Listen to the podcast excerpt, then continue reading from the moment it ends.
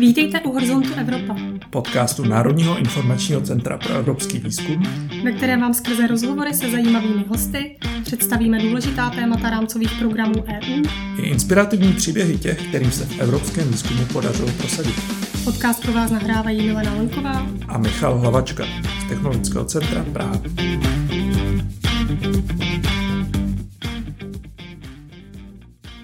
Naším dnešním hostem je profesor Zdeněk Strakoš, působící na Matematicko-fyzikální fakultě Univerzity Karlovy a zároveň také koordinátor expertní skupiny, která pomáhá českým žadatelům o granty E R C uspět v mezinárodní konkurenci. Pane profesore, vítejte v našem podcastu. Já velice děkuju. Tématem dnešního dílu jsou tedy granty E R C, zejména pak to, jak v České republice funguje podpora žadatelů o tyto granty. Vy sám jste s Evropskou výzkumnou radou pevně prorostlý. V minulosti jste zde působil jako hodnotitel a později také jako předseda hodnotícího panelu.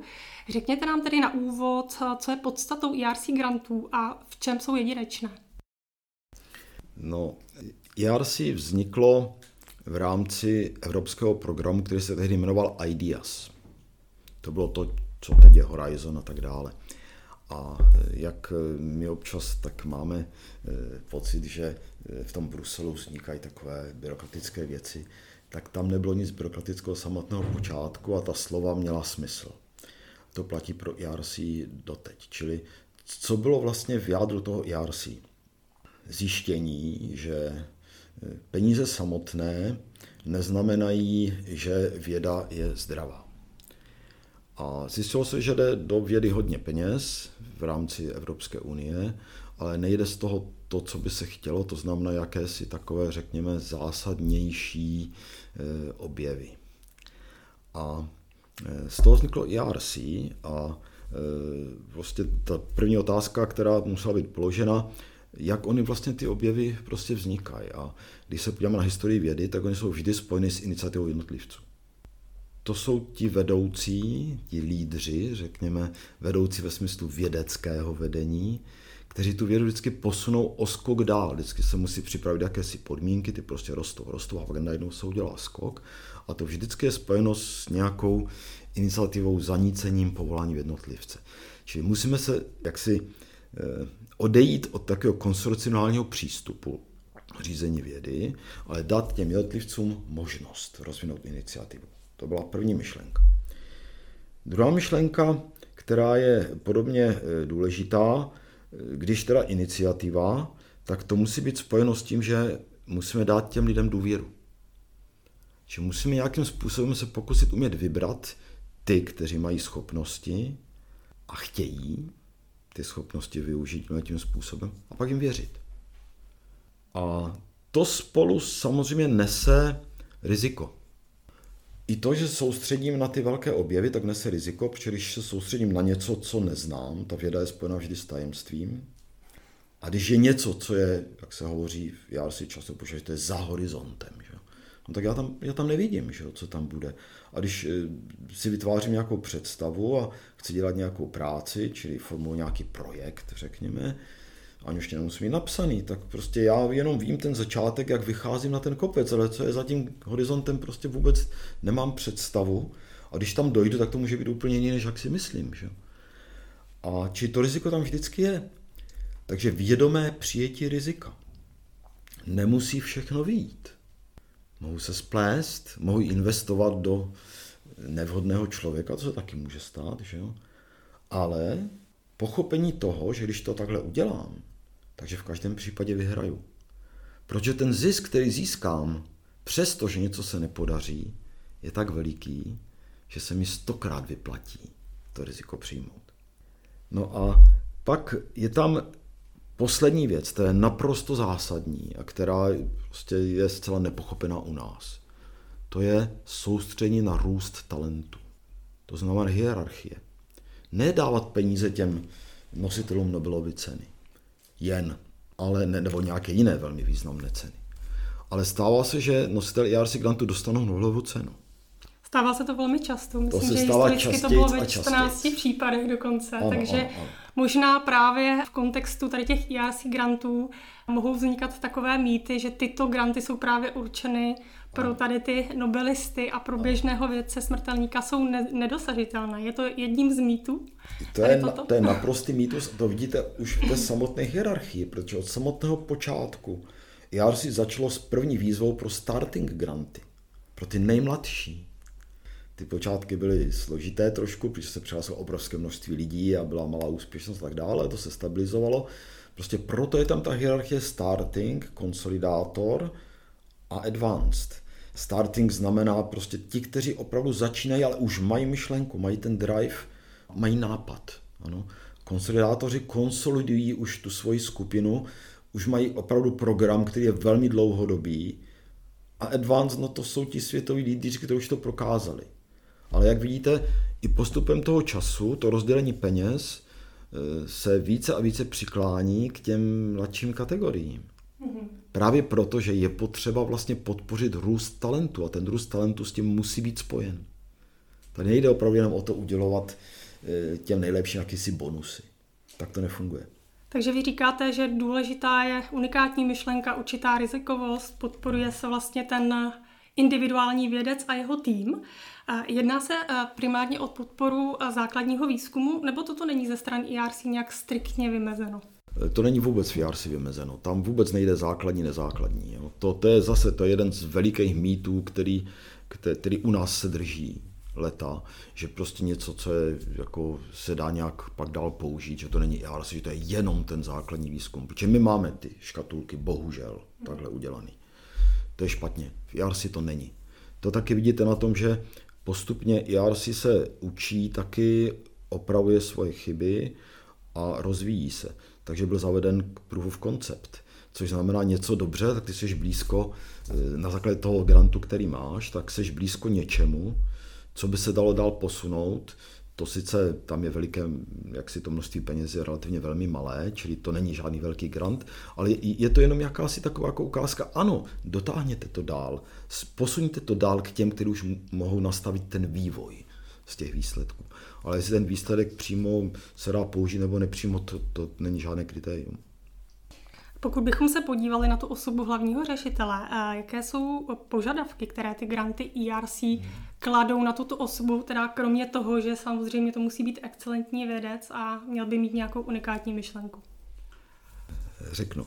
Možná řeknu jednu drobnou věc, to je taková moje osobní, ale, ale já nemám rád slovo excelence v tomto spojetí, protože tady, jak ono to je, takže ta věda, která taková, řekněme, dobrá věda, dobrá věda ve smyslu poctivá, že jo.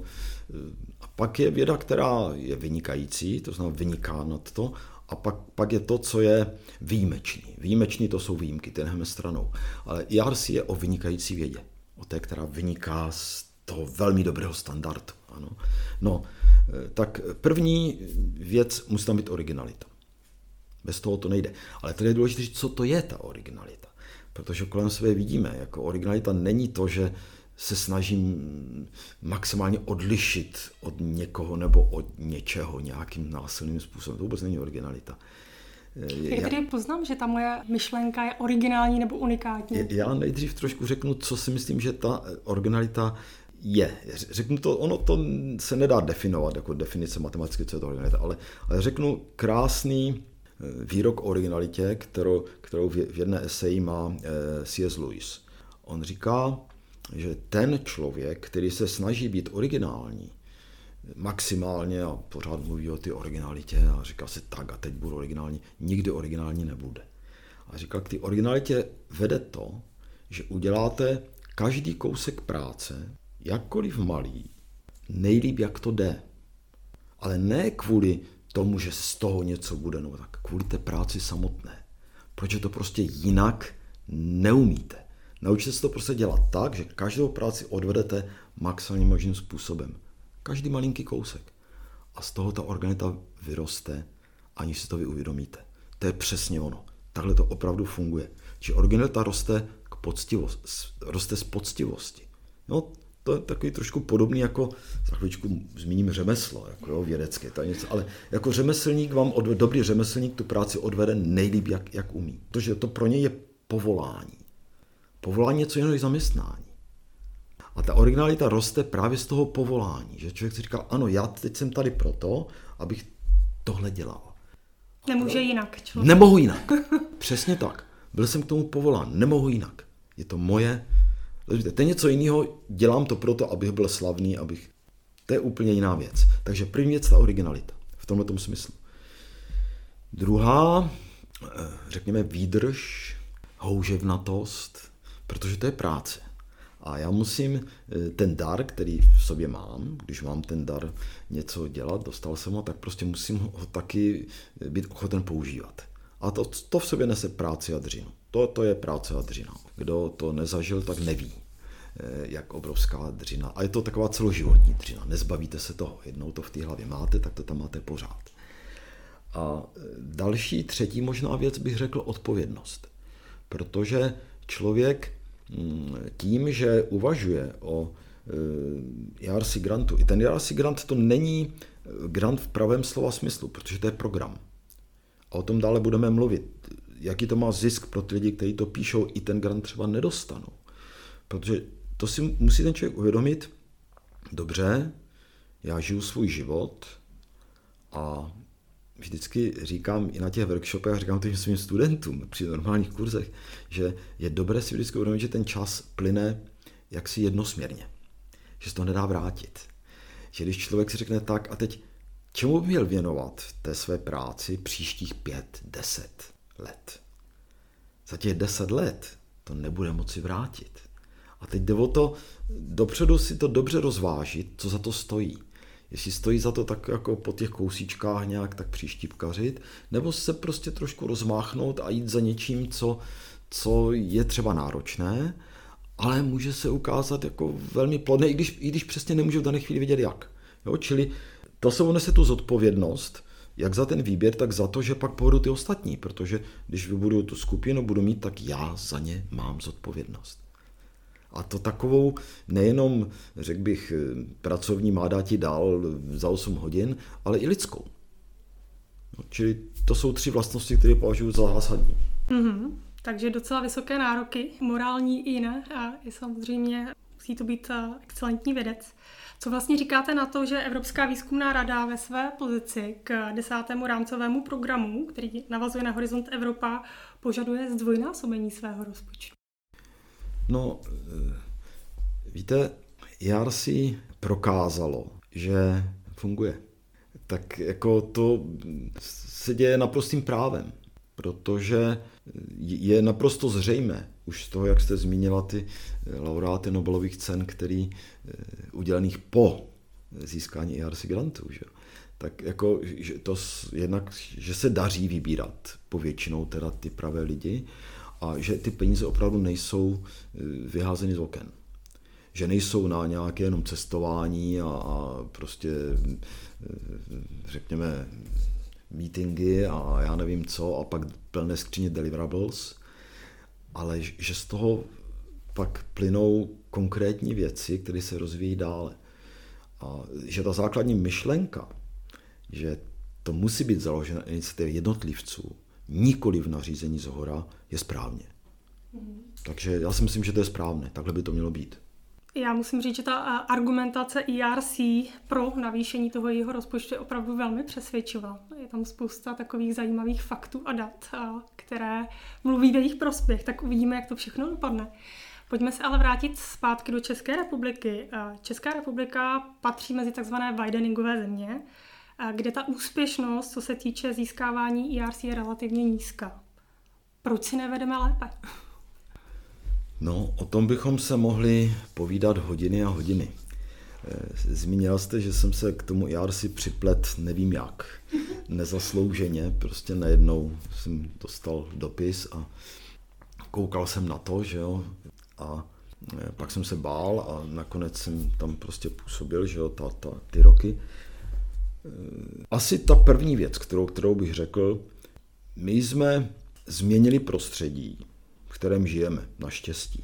A že, tím, že přišla revoluce a, a zbavili jsme se toho já, který na nás byl. Ale nezměnili jsme svůj, svůj způsob myšlení. Co to znamená?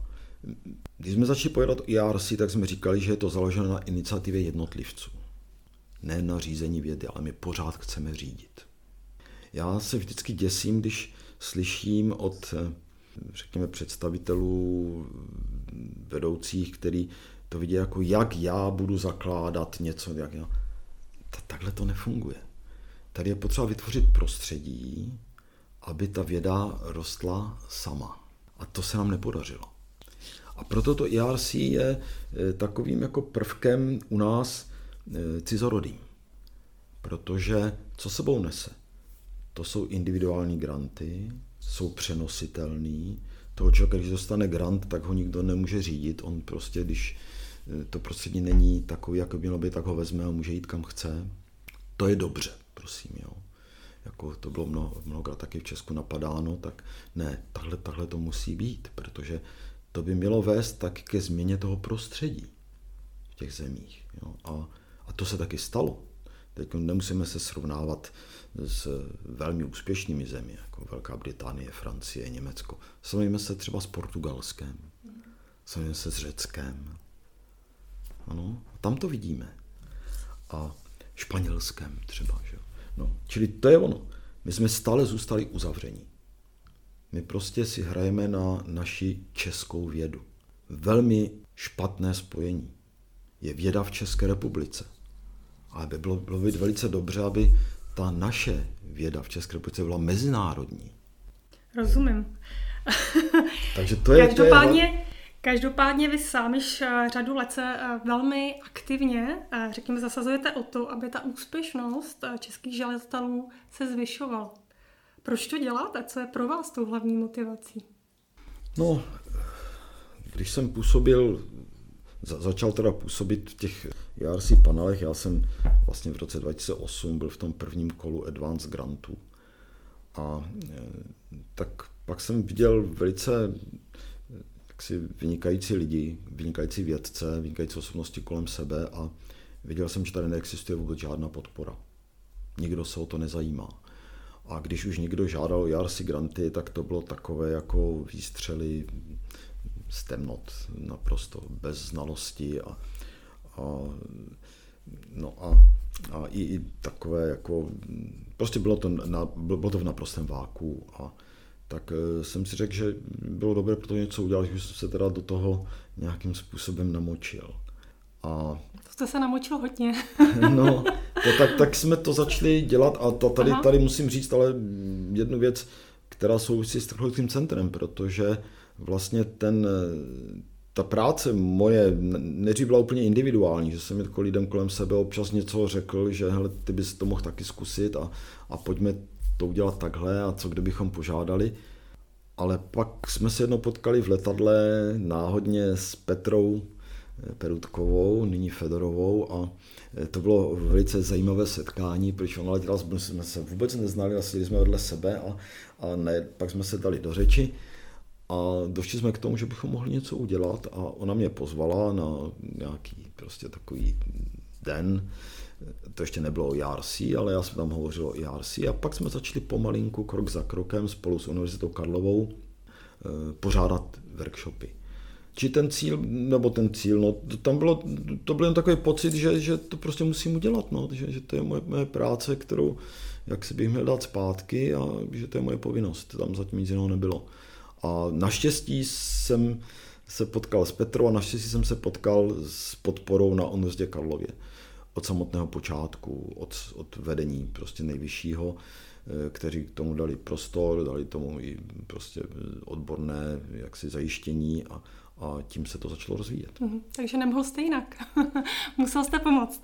Ten způsob, jakým s žadateli pracujete, se v čase hodně vyvíjí a profesionalizuje. A v roce dva tisíce dvacet jedna vznikla expertní skupina E R C.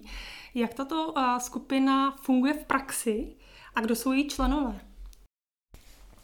Ta expertní skupina vlastně vznikla, ona nevznikla v tom roce, ona už byla předtím, jenomže my jsme, my jsme měli jeden veliký problém, vzhledem k tomu, že jsme to dělali jako naprostí dobrovolníci.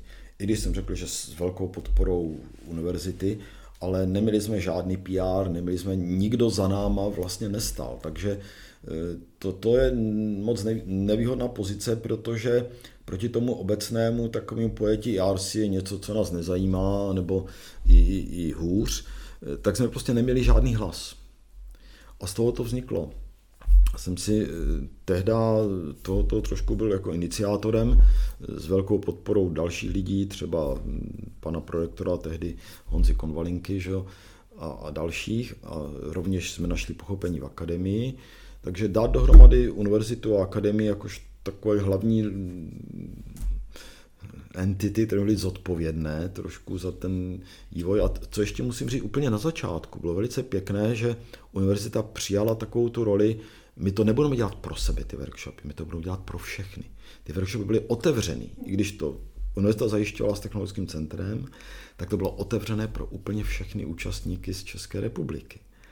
A tato myšlenka se ujala, a čili to založení formální té expertní skupiny byla vlastně podpora ze strany akademie a univerzity. Ano, tady je skupina lidí, která to dělá a my se za ně stavíme. No a jak, že tam jsou vybráni lidé, kteří mají zkušenosti s E R C, působí v panelech, řada z nich má, má svoje granty a my sdílíme jaksi názor na věc. To znamená, máme pocit, že bychom měli těm ostatním pomoct. A čím více, čím déle to děláme, tak jako vidíme, jednak protože nám to tak se rozrůstá, že jo, ten systém se spolu vytváří, teď máme opravdu velmi promyšlený systém workshopů, tak nezvládáme už ten zájem, to prostě už dále takhle není možný, proto se čím dál tím více budeme soustředit na tu mladou generaci, protože to je ten základ. My musíme vychovat, my musíme se snažit pomoct těm, co budou žádat o starting a konsolidátor. Je to i částečně proto, že jednak ty advanced, ti, co žádají advanced granty, tak už by měli být v takové roli, kdy si tu pomoc mohou najít sami mezi svými kontakty v zahraničí, kdekoliv už tady je řada grantistů. Ti mladí takovou možnost nemají a jednak to, co jsem řekl na začátku, že to E R C, ten jeden z těch cílů je prostě vychovat ty, ty lídry, aby se změnila ta prostředí, aby se to, jak se rozvíjelo ta iniciativa, aby se dostalo k těm pravým, že? Tak to musíme dělat tady stejně. Čili musíme opravdu pracovat s těmi, s těmi nejmladšími a tohleto, tohleto, to je asi největší změna, ke které tam došlo. Kdo tam, kdo tam je? Jsou tam lidé napříč institucemi. Karlova univerzita, Akademie věd, Masarykova univerzita, Univerzita v Českých Budějovicích. Jsou to lidé, říkám, kteří mají zkušenosti s E R C, kteří v těch svých, v těch, těch v okruhu, řekněme úzším okruhu, tak jako je vidět, že budují to, co to, co by se mělo vybudovat v tom velkém. Takže tohle mm-hmm. to vzniklo. Ne? Ta podpora žadatelů se skládá hned z několika komponent. Vy už jste tady nakousli ty workshopy. Dalšími nosnými pilíři, kromě těch workshopů, je taky ten zmiňovaný informační den E R C a potom také ten cvičný pohovor pro ty, kteří postoupí do druhého kola hodnocení. Pojďme se ještě blíže podívat na ty workshopy s předkladateli. Tedy, pro koho jsou určeny? Vy jste zmiňoval, že v poslední době se chcete zaměřovat více na tu mladou generaci, tedy E R C Starting a Consolidator granty. Možná nám řeknete, že tam budou nějaké výjimky, třeba pro ty Synergy granty. No a jak vlastně probíhá ten výběr zájemců o tyto workshopy? Dobře, než k tomu konci. Ano, výjimky pro Synergy granty tam samozřejmě budou, ale ti žadatelé musí být na té, v té kategorii jaksi vědecky věkové, tím se myslí po P H D, v kategorii starting a konsolidátor. Jo? Čiže tam, tam v tomto smyslu výjimka nebude. Jo? Jinak omezení, když bude žádat, proč Synergy granty nejsou omezeny na advanced, takže tam budou žádat mladí, tak v pořádku, není žádný problém. Tak. A teď, jak ty workshopy jsou koncipovány? Tohle je opravdu e, zásadní otázka. Jako často bývá říkáno v Česku, a mnohokrát jsem to sám zažil osobně i tak jako nepříjemným způsobem sdělováno, že se snažíme někoho přesvědčovat, ať žádá o granty a učit ho psát granty. To je prosím naprostý nesmysl. O tohle to vůbec nejde. Tady nejde o naučení se psaní. Naučení se psaní, to si člověk může najmout jakoukoliv agenturu v psaní a ta, ho, ta mu napíše něco. Když tam jde, kdybychom řekli, co se snažíme ty lidi naučit. Pomoci jim, protože oni to v sobě mají, jenom rozvinout to. Tak je to, to čemu se říká v angličtině clarity. jasnost myšlení. Schopnost vyjádřit svoji myšlenku. Protože to je podstata úspěšného grantu. Já ho mohu, mohu mít výborný nápad, ale když si sám nejsem schopen ten nápad ujasnit, sám v sobě, tak ho nejsem schopen ani vyjádřit. Ale je to i opačně. Když já se naučím ten nápad vyjádřit, tak s tím je spojeno taková jako čištění toho způsobu mého uvažování. Takže ty workshopy neznamenají to, že hlavně abychom zvýšili počet žadatelů a zvýšili počet úspěšných grantů. To je důsledek. Ta podstata je změnit přístup k uvažování o tom, co chci dělat a ujasnit si to. Udělat si takovou jasnou inventuru a najít tam to, co je hlavní a to, co je vedlejší. To není snadný, to není samo sebou. A to se snažíme na těch workshopech dělat. Proto ty workshopy jsou rozděleny na tři fáze. V té první vlastně chceme, aby nám ti uchazeči možní řekli tu svoji myšlenku. Proto my tam na ty workshopy nepřijímáme lidi, kteří nechtějí žádat už v tom daném roce. To nemá žádný smysl. Protože pak to je vágní e, mluvení o něčem. Tady se už musí mluvit o té myšlence. A teď říkáme, je to dobrý nebo není dobrý. Že tam prvním workshopům je, oni nám to přednesou a my říkáme tohleto, ale je rozbředlý. Tam, kde to vlastně je? Co je ta nosná myšlenka? Snažíme se k tomu dobrat. Ano. Na druhém workshopu e, úplně převrátíme role a postavíme ty žadatel do, do role hodnotitelů. Oni dostanou granty, které hodnotí, jsou tam u toho ti lidé, kteří ty granty mají, a oni jsou pak konf- oni, oni mají povinnost pak říct, co v tom grantu je dobře, co, to, co v tom není dobře, a pak jsou konfrontováni s tím skutečným hodnocením a s tím samotným grantistou. Takže tím, že oni se dostanou do role těch hodnotitelů, úplně se obrátí ta role a oni si uvědomí, co dělají špatně. V tom svém uvažování o tom, jak oni sami sdělují. Ano? No a na tom třetím workshopu, tak tam už, se, tam už od nich chceme, aby nám dali maximálně hotovou, maximálně připravenou část bé jedna, to je ta první část, která se hodnotí v prvním kole, E R C grantu, a která rozhoduje o postupu do druhého. Či to je ta alfa omega, protože eh, hodnotitelé nemají ten zbytek, mají jenom tu část bé jedna, to je vlastně pět stran. Extended synopsis. To chceme, aby nám poslali, samozřejmě v té formě, v jaké to v dané chvíli mají, a my si to tak rozdělíme podle odborností a pak jim to říkáme, co k tomu máme. A důležité je, že to neříkáme individuálně. Ty workshopy vlastně chceme, aby všichni tam byli od začátku do konce, aby slyšeli, co říkáme těm druhým. Protože i když ten druhý má jiný grant, jiný, tak taková ta základní metoda je stejná. Je to ta jasnost myšlení, která se musí projevit v tom textu. To je, to je ta krása, když vidíte krásně napsaný článek, krásně napsaný projekt, tak prostě to vidíte, i, i když nejste přímo z toho oboru, je vám naprosto jasné, o čem to je. Je vám naprosto jasné, že to je silný, i když třeba v tom oboru přímo neděláte. Ano? A to není zase znovu žádné cvičení v psaní, to prostě kdo to říká, tak to je naprostá hloupost. Hloupost v pravém slova smyslu. To je prostě učení se myslet jasně o tom, co dělám. A proto ty workshopy, když takhle proběhnou, tak i když ti lidé nedostanou ten E R C grant, i když o něj třeba nakonec někteří nepožádají, tak naprostá většina z nich se nám pak ozývá, že to změnilo celou jejich práci, jejich přístup k té práci. Jo? A, a to, to se nám opravdu děje, těch, těch, těch, takových vyjádření máme, máme spousty.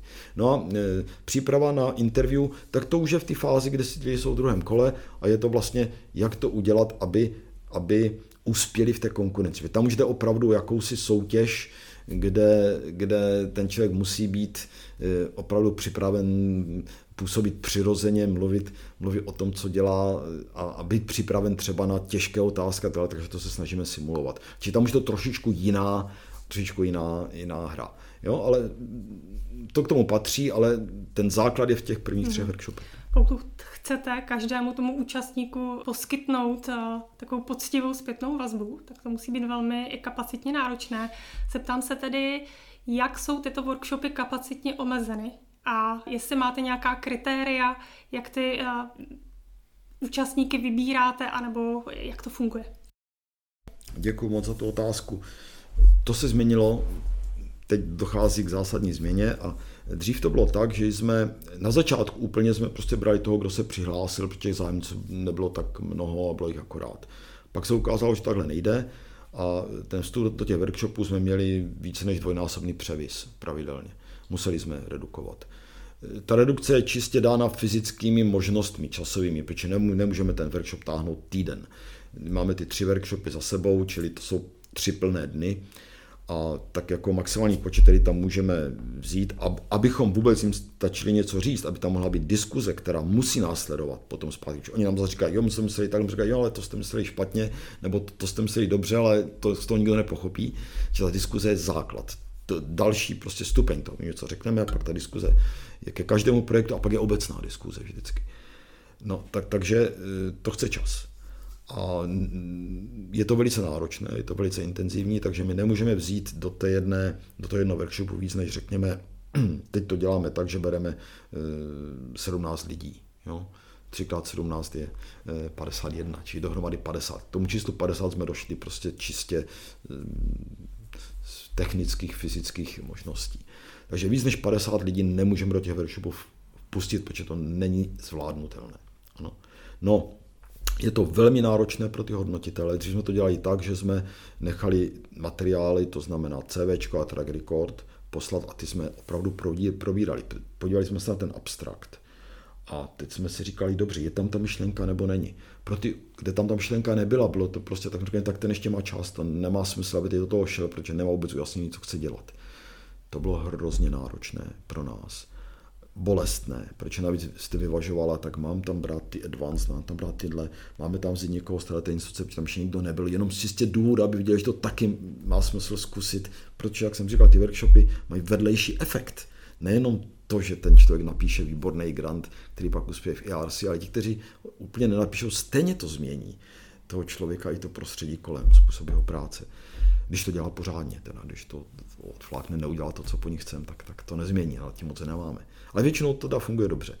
No, takže to, to, to bylo velmi těžké a navíc to vyvolalo, vyvolávalo různé animozity a lidi chtěli, aby dáme zpětnou vazbu, jako proč jsme je nevzali, to není možný, prostě fyzicky není zvládnutelný, my to neděláme na, na sto procent svých úvazků, my máme svoji práci, že jo? My to děláme opravdu navíc, jako dobrovolníci. To nešlo.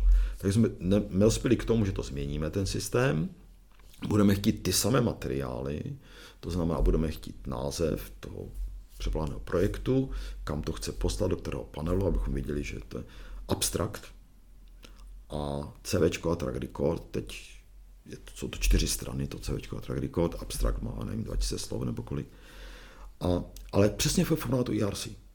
Čili teď nebudeme hodnotit ten obsah, ale když to nebude, nebude to odpovídat té formě to, to E R C, to znamená, z toho člověk vidí, že to nemá strukturu, člověk tam tam pošle nějaký, nějaké CVčko, tak to nebudeme brát. No. Ale pak budeme, ti účastníci budou určeni prostě first, first come, first serve. To znamená, bude otevřená registrace k nějakému datu a těch prvních sedmnáct, kteří splní ten požadavek, to znamená, budou ty materiály dobře připraveny, v tom smyslu, jak jsem říkal, to znamená, že budou odpovídat té formě E R C, která už vynucuje jistým způsobem kvalitu, ale nebudeme tu kvalitu hodnotit, tak budeme brát těch prvních sedmnáct. A samozřejmě tam budou nějací náhradníci, když pak někdo nebude moci, tak prostě budeme. A u každé ty vědních, velké vědní oblasti, to znamená physical sciences, life sciences a, a social a humanities, budeme brát sedmnáct lidí. Aby to mm-hmm. Může se tady potom stát, že na tom prvním workshopu zjistíte, že třeba docela velká část těch lidí vám odpadne? Nebo to nepředpokládáte, jako, že zjistíte, že ta myšlenka holt není tak unikátní, jak se to tvářilo v tom abstraktu? To se stát může, ale to se stávalo i v minulosti, protože to vyloučit nemůžete. Nám praxe ukázala, že když začínáme, řekněme, zhruba s těmi padesáti lidmi, tak jsme končili pak vždycky mezi dvacet pět a třicet. Na tom posledním workshopu bylo dvacet pět třicet, což tam byli ještě někteří, kteří třeba nemohli dotáhnout ten celek z minulého roku z nějakých důvodů, takže třeba už nebyli na tom třetím workshopu, takže na tom třetí jsme je pak vzali, jo, protože my nejsme byrokratičtí, tam opravdu E R C je zásada, žádná byrokracie ve smyslu litera, nám říká obsah, smysl. Jo. Takže my se snažíme chovat, jednat stejně. Takže to se to se opravdu stát může, ale s tím nic nenaděláme. to prostě holt je, je riziko, riziko podnikání. Riziko podnikání hraje při výběru nějakou roli národnost žadatele, anebo to, zda ten grant plánuje realizovat v České republice? Národnost nehraje žádnou roli. Roli hraje to, aby to chtěla realizovat na instituci v České republice. A ty workshopy všechny probíhají v angličtině, jsou online. Proč jste zvolili tady tu online formu? To vzniklo za covidu. Mhm. Předtím jsme to dělali prezenčně. Jsme se pravidelně scházeli ve vlasteneckém sále nebo, nebo i v hlavní zasedací místnosti v Karolínu, a, ale za covidu to nebylo možné, takže jsme začali s tou online formou a ona se nám osvědčila. Osvědčila se nám, protože zase díky obrovské podpoře Technologického centra a že Petru Fedorovou jsem zmínil, Zuzku Čapkovou, že jo, Šimek taky nutně musím zmínit a teďkom Lídu Tysiačnou. Prostě úžasná podpora. Technické prostředky udělali tak, aby to šlo, čili můžeme ty lidi rozdělovat na skupinky, oni mu, mohou diskutovat zvlášť, my se můžeme přepínat, čili když třeba oni hodnotí ty granty a teď diskutují v malých skupinkách, tak jak se přepínám a chodím po těch skupinkách a poslouchám, a když tam něco se nedaří, tak, tak do toho trošku malinko zasahuju, ale oni mají svoje vlastní vedení už zase, jo? Čili těch lidí, kteří kolem těch workshopů se pohybuje ve smyslu těch expertů a tak, těch je hodně už dneska, ty, řekněme, dvacet pět určitě, možná třicet. A, a včetně takových jako podpůrných technických, které nám jako facilitátoři třeba vedou ty diskuze, tak to jako možná i víc než třicet. No a že nám to osvědčilo, není tam, řekl bych, žádná újma proti té prezenční formě. U interview je to naopak výhoda, protože oni stejně do toho Bruselu už nejezdí a jezdit nebudou. To se zvyklo s covidem, že přes tam jezdilo, teď ne, teď to je všechno online, takže potřeba je cvičit v takovém prostředí, v jakým oni budou. A to už je opravdu svým způsobem nácvik, jo? Čili ty workshopy nejsou nácvik, to je to, co jsem říkal, ale nevidíme tam žádný, žádnou ztrátu. Skutečně to, to funguje velmi dobře, díky tomu perfektnímu technickému zajištění, tak jsme u toho zůstali. Naopak je tam ta výhoda, že se nemusí ti lidi sjíždět na jedno místo. Mm-hmm. Často výhoda, jsou v zahraničí třeba. To je výhoda ta, jak pro ty experty. My tam máme občas lidi, kteří jsou připojeni z Japonska nebo z Ameriky, nebo to se nám opravdu stává celkem běžně na těch workshopech. Jo? Čili to je obrovská výhoda. Nebo pan profesor Novotný je připojený z Nové Gvineje jako expert. Taky se to stává. Jo? Takže někde z pralesa. Jo? Čili... Takže je to přístupnější díky té online formě, to je ten důvod. A, a nestrácíme, nestrácíme. A nestrácíte nic. Uh, E R C skupinka také velmi um, jasně deklaruje, že v tom procesu psaní a předkládání té žádosti by toho vědce měla podporovat ta hostitelská instituce. V čem konkrétně by tato podpora měla uh, spočívat? To souvisí velmi S tím, čím, s tím jsme jako začali, ale nemůžeme ne, to příliš rozvinout, to znamená se změnou toho prostředí.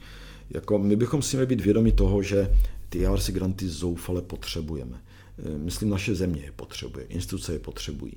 A není to tak, že by každý měl žádat o E R C grant, nebo ti, co jsou, žádají E R C grant, anebo ho získají, tak jsou něco víc. Tady vůbec nejde o žádnou elitářskou společnost, nic takového. Jestli tady jde o elitu, tak elitu v tom pravém slova smyslu. Ti, kteří přebírají víc zodpovědnosti za ten celek. V tom smyslu ano, ale to je, to je ta pravá elita. Ano. No a e, tak to je jedna věc. Druhá věc, e, my můžeme v rámci těch workshopů udělat maximálně to, že se snažíme pomoci napsat nejlépe, jak, nebo napsat, po, pomoci prostě formulovat ten projekt nejlépe, jak to jde v té části bé jedna, to znamená v té Extended Synopsis. Aby nám ti lidé, a abychom to mohli udělat a dotáhnout, řekněme to, na vynikající úroveň, tak my potřebujeme, aby už ti, to nám vstupují do těch workshopů, věděli, co to je E R C, věděli, do čeho jdou, my přemýšleli o tom pár let dopředu, no a v tom hraje to roli ta instituce. Když ona to nedělá, tak my to nemůžeme zvládnout za těch několik měsíců. To prostě fyzicky není možný. Maximálně to můžeme udělat, tak z nějakého takového nepříliš jasného se to dostane na dobrou úroveň. Ale to je málo. Rozumíte?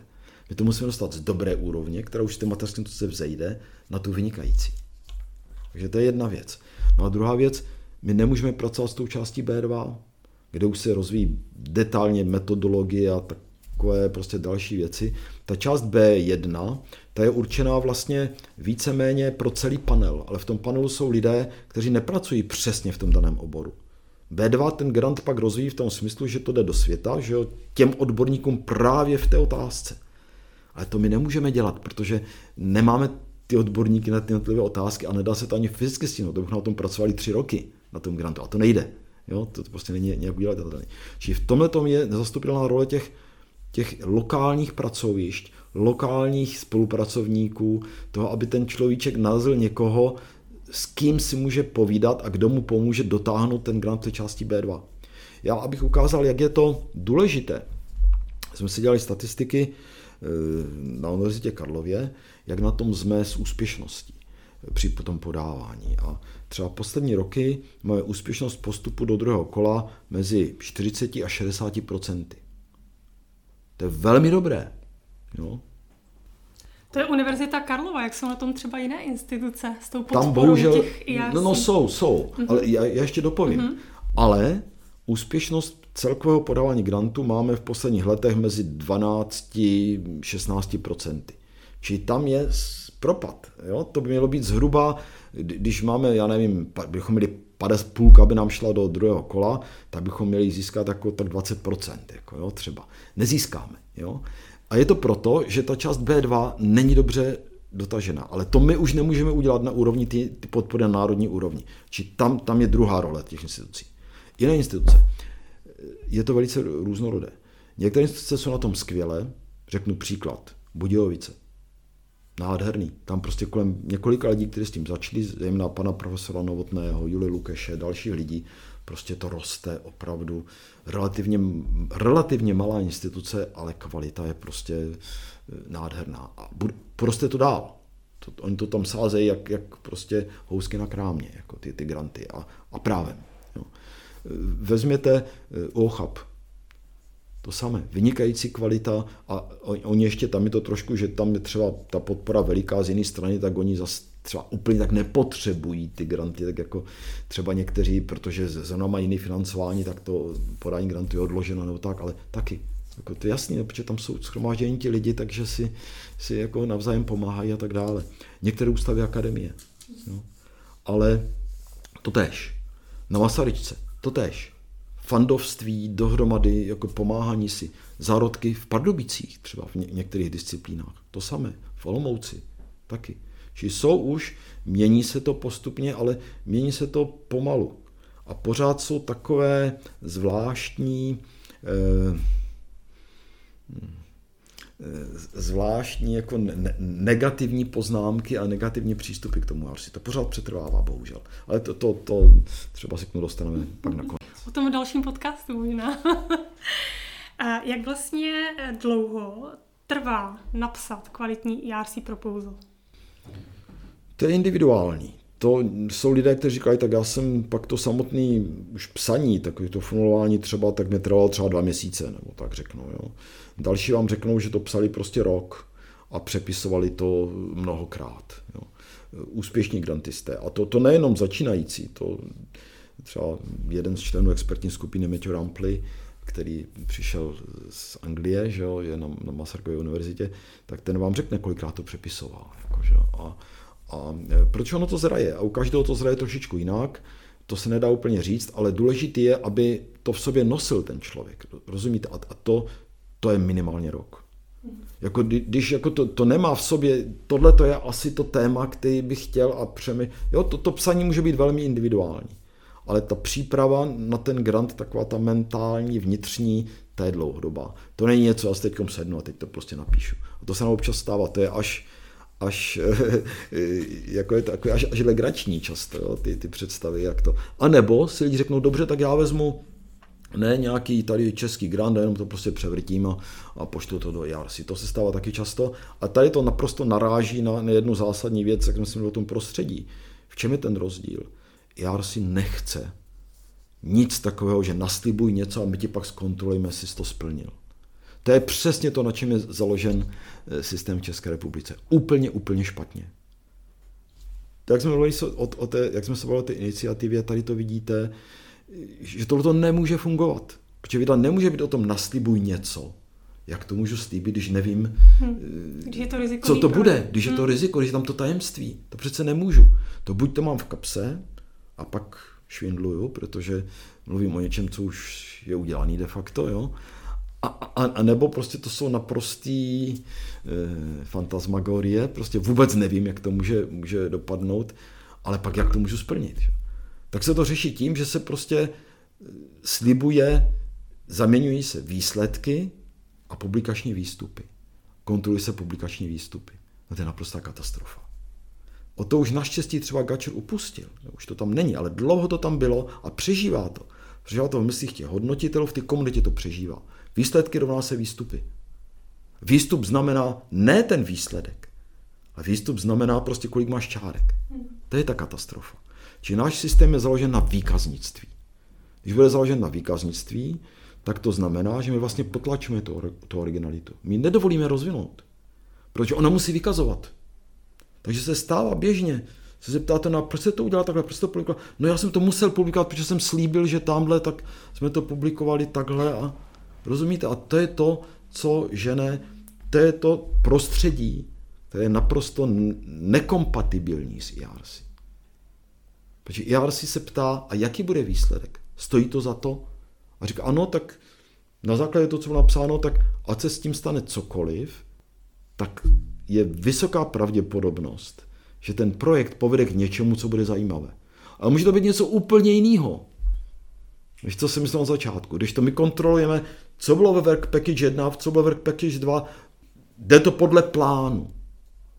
Řídíme tu vědu. Věda se nedá řídit, to je nesmysl. Čiže tam je, tam je problém filozofický. Rozumíte? U nás. To říkají i vědci, úspěšní držitelé í er cé grantu, že pro ně to í er cé je svoboda, peníze a důvěra. Tak. A to velmi opakují často, že, že je to o té svobodě. A velmi si právě cení té důvěry, které í er cé do ně vkládá. Tím, že jim dá tak obrovský grant, ale nepožaduje právě tady ty uh, výstupy typu čárka za přesně, článek. Přesně to tak je a ta svoboda tam jde ruku v ruce s tou zodpovědností, protože svoboda se nedá oddělit od zodpovědnosti. Jo, svoboda není, mohu si dělat, co chci.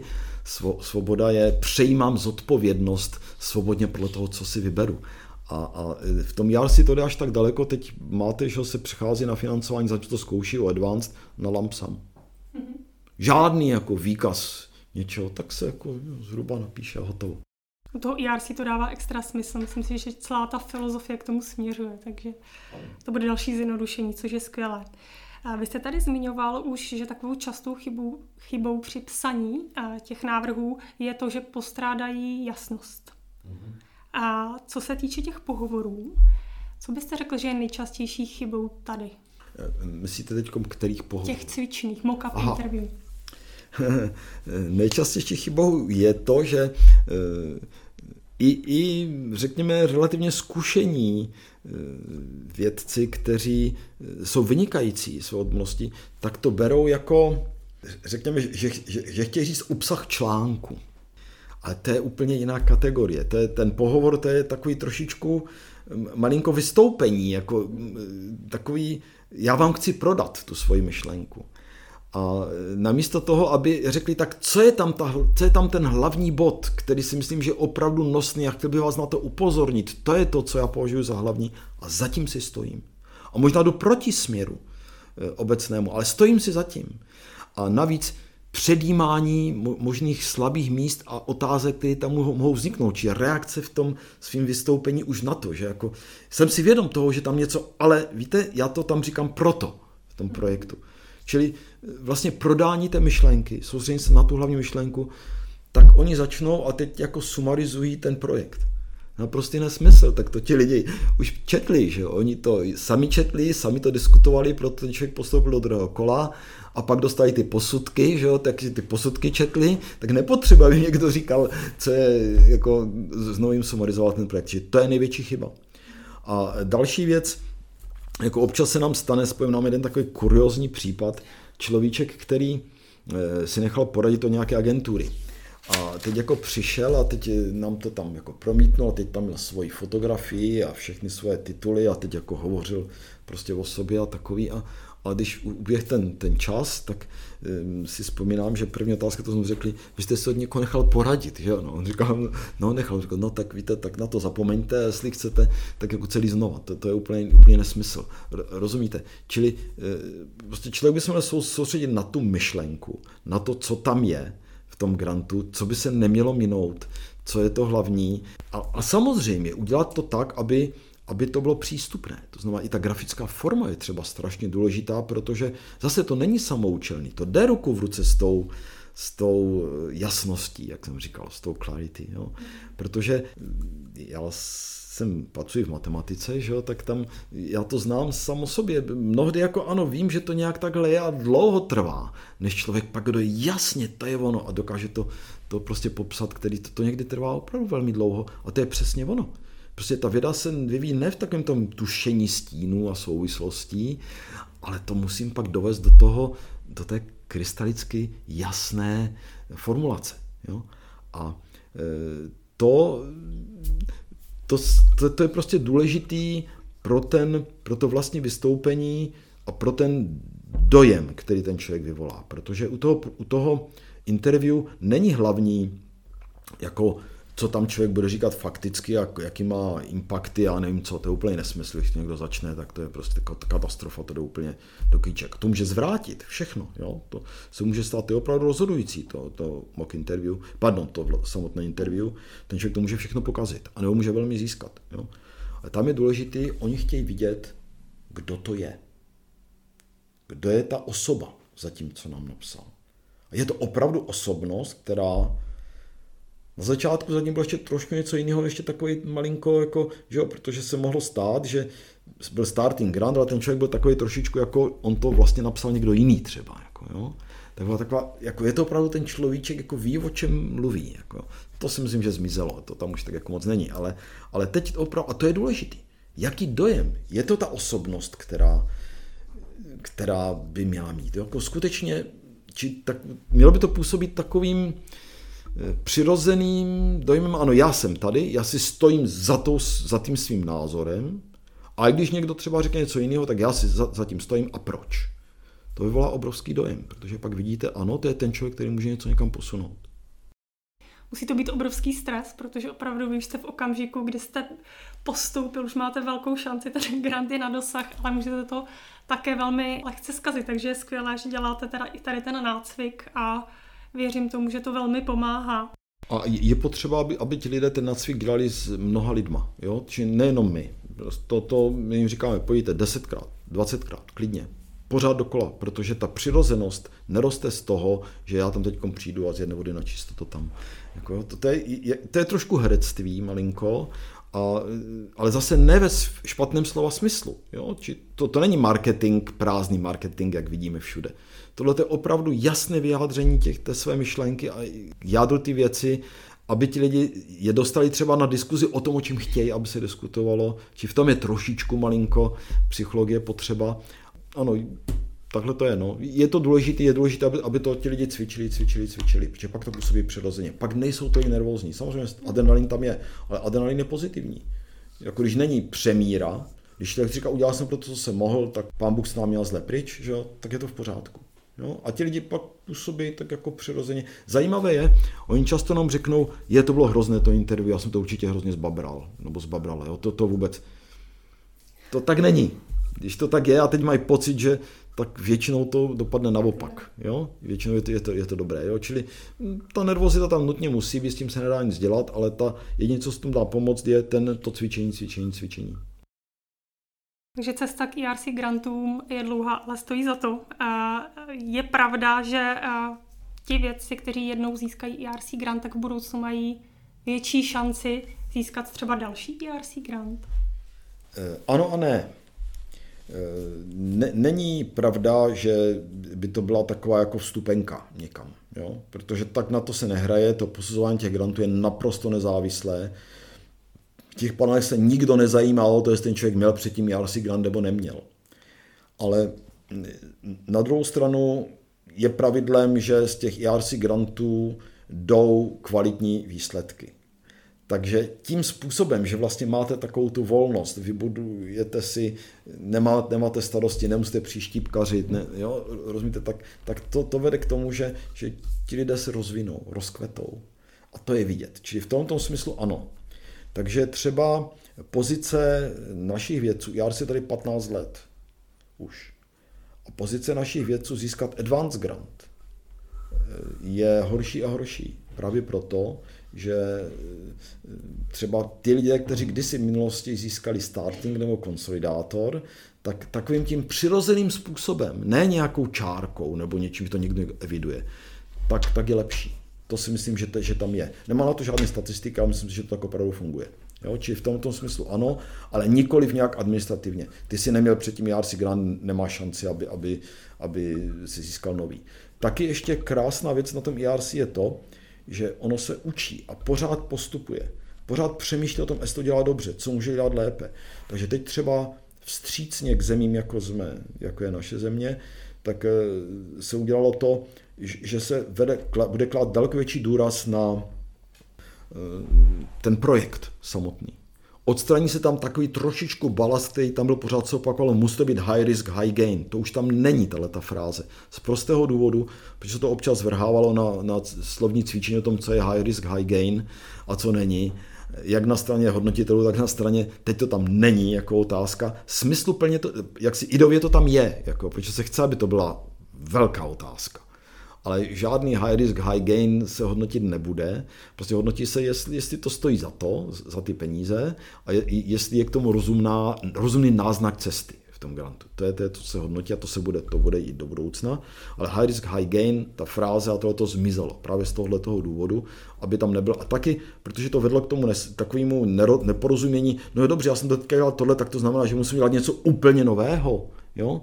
Či to taky vedlo k nedorozuměním. Či to E R C opravdu uvažuje, každý rok přehodnocuje malinko ten work program, odstraňuje z toho věci, které můžou působit nedorozumění, které můžou třeba překážet těm widening countries se, se uplatnit a tak dále. To je oceníhodné. To je taky rozdíl proti tomu, jak to děláme u nás. My, my napíšeme program a teď ten je dán čím si, ten je dán deset let, jako jo, nebo kolik. To, ale ten čas se vyvíjí, že jo, ta věci, E R C to není dáno, to je, každý rok se to mění. Takže E R C se přizpůsobuje době a ta změnu bere jako příležitost a jde pořád kupředu. Fyzikální chemik Michal Otyepka je čes, takovým českým rekordmanem E R C. Mm-hmm. Historicky získal už čtyři E R C granty. Co říkáte tady tomu nevídanému úspěchu? Ano, ale tam to musíte rozlišit, protože on má právě ty proof of concept. Jo? Čili to je něco jiného, to je jiná kategorie. Já myslím, že to je vynikající člověk, jako nepochybně. A ten, ten jeho výzkum je prostě blízký tomu, že se to může dovést někam přirozeně k aplikaci. Že? Či to reflektuje tuhletu věc. Jo? Když bych měl říct, máme tady více lidí, kteří mají několik grantů, máme tady několik lidí, kteří, máme, kteří měli starting, pak konsolidátor, máme tady několik lidí, kteří mají advanced granty, že jo, Tomáš Jung třeba příklad. A, a máme tady několik lidí, kteří nemohli mít, protože třeba Pavel Jungin nemohl mít, protože Tomáš byl ve vědecké radě, takže on vůbec nemohl žádat a tak dále, a tak dále. Takže těch lidí už tady máme pár, kteří opravdu mají zkušenosti z toho. Pan profesor Otyepka nepochybně patří, patří k lídrům, to o tom není žádného sporu. Jo? A je, je dobře, že vlastně ukazuje právě protipříklad k tomu mýtu, které se tady šíří, že, že E R C je jenom o čisté, jakési, žádná čistá věda neexistuje, není čistá špinavá věda. Mají vůbec ty české aktivity na podporu E R C obdobu někde jinde v Evropě nebo ve světě? Určitě mají. Různé systémy existovaly dříve na začátku v několika zemích. Ne, tak, ne, nejsem si vědom, že by existoval takový systém, jaký máme my. To znamená, že by byl takový ucelený systém workshopu, o tom nevím. To si myslím, že nic takového není.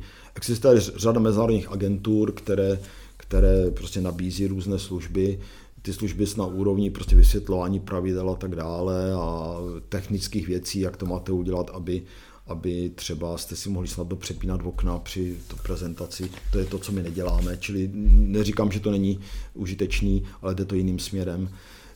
V řadě zemí už takové věci třeba nejsou, protože oni to nepotřebují.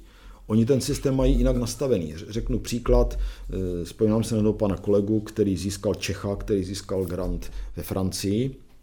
No a tam to prostě bylo tak, že když tam poprvé přišel s tou myšlenkou, tak, tak oni mu řekli, aha, no tohleto, no ale to si přišel dobře, to si přišel pozdě, tak za rok. Jako, jo.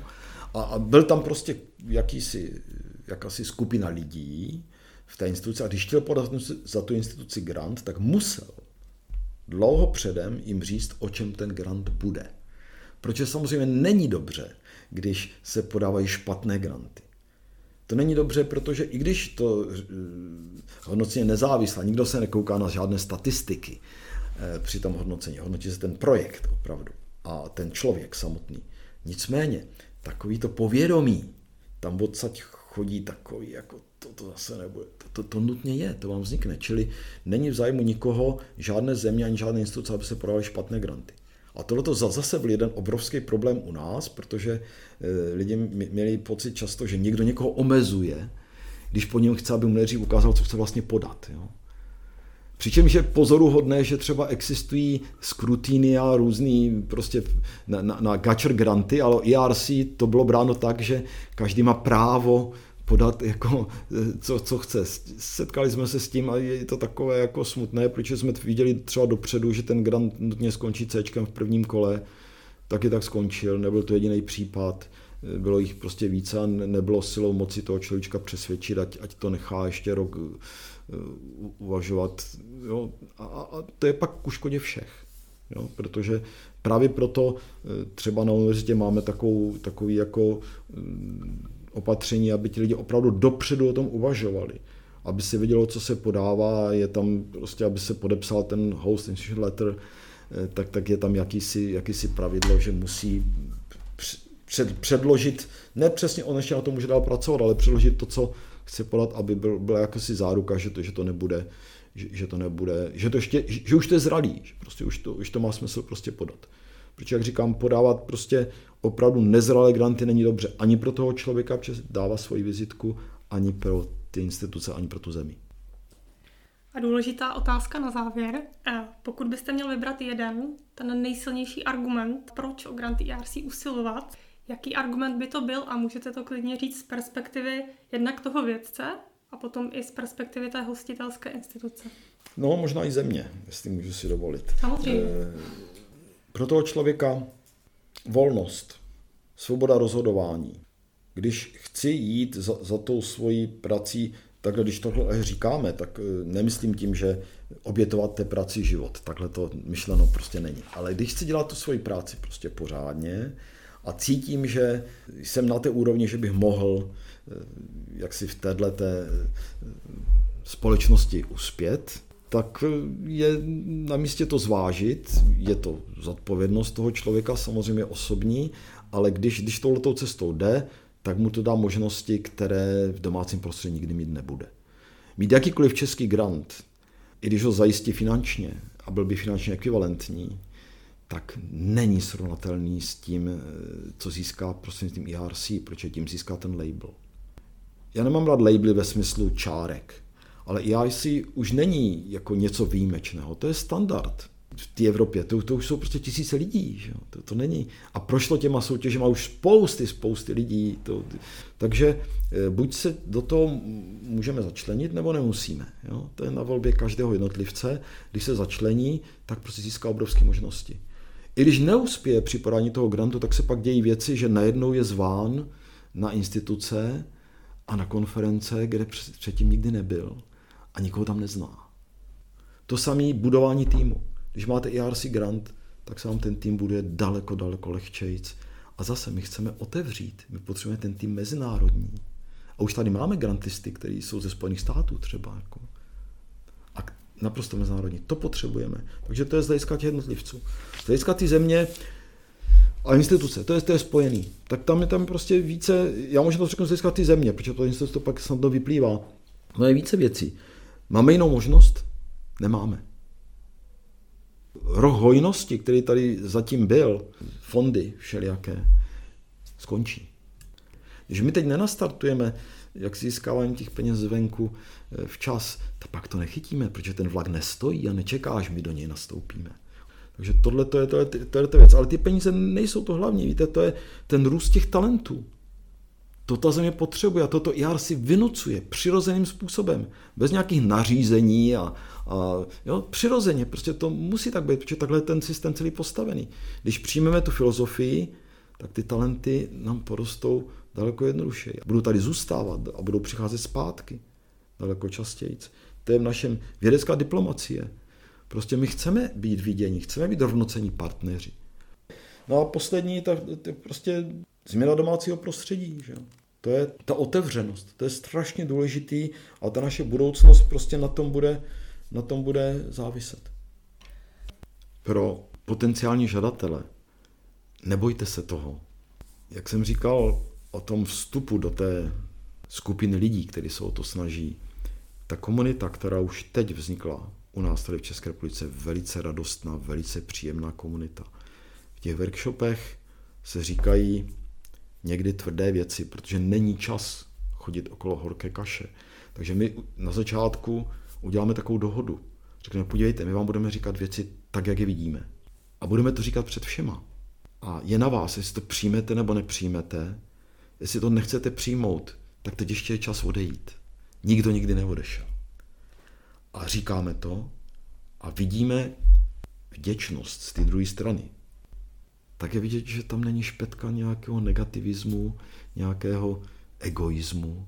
A tohle to tam funguje v té, té komunitě a je to komunita vzájemné podpory, za ochoty pomoct maximálně. Lidé, kteří aplikují ve stejném panelu, stejný rok, tak si maximálně pomáhají, aby maximálně vylepšili ty svoje granty navzájem.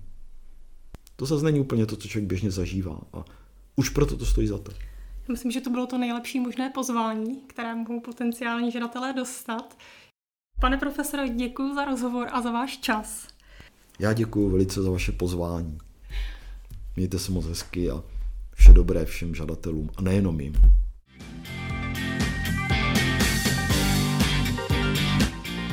Více informací o rámcovém programu Horizont Evropa najdete na webu horizont evropa tečka cé zet a také na našem Twitteru Horizon E U podtržítko Czech. Pro dnešek už je to vše. Těšíme se na vás u dalšího dílu.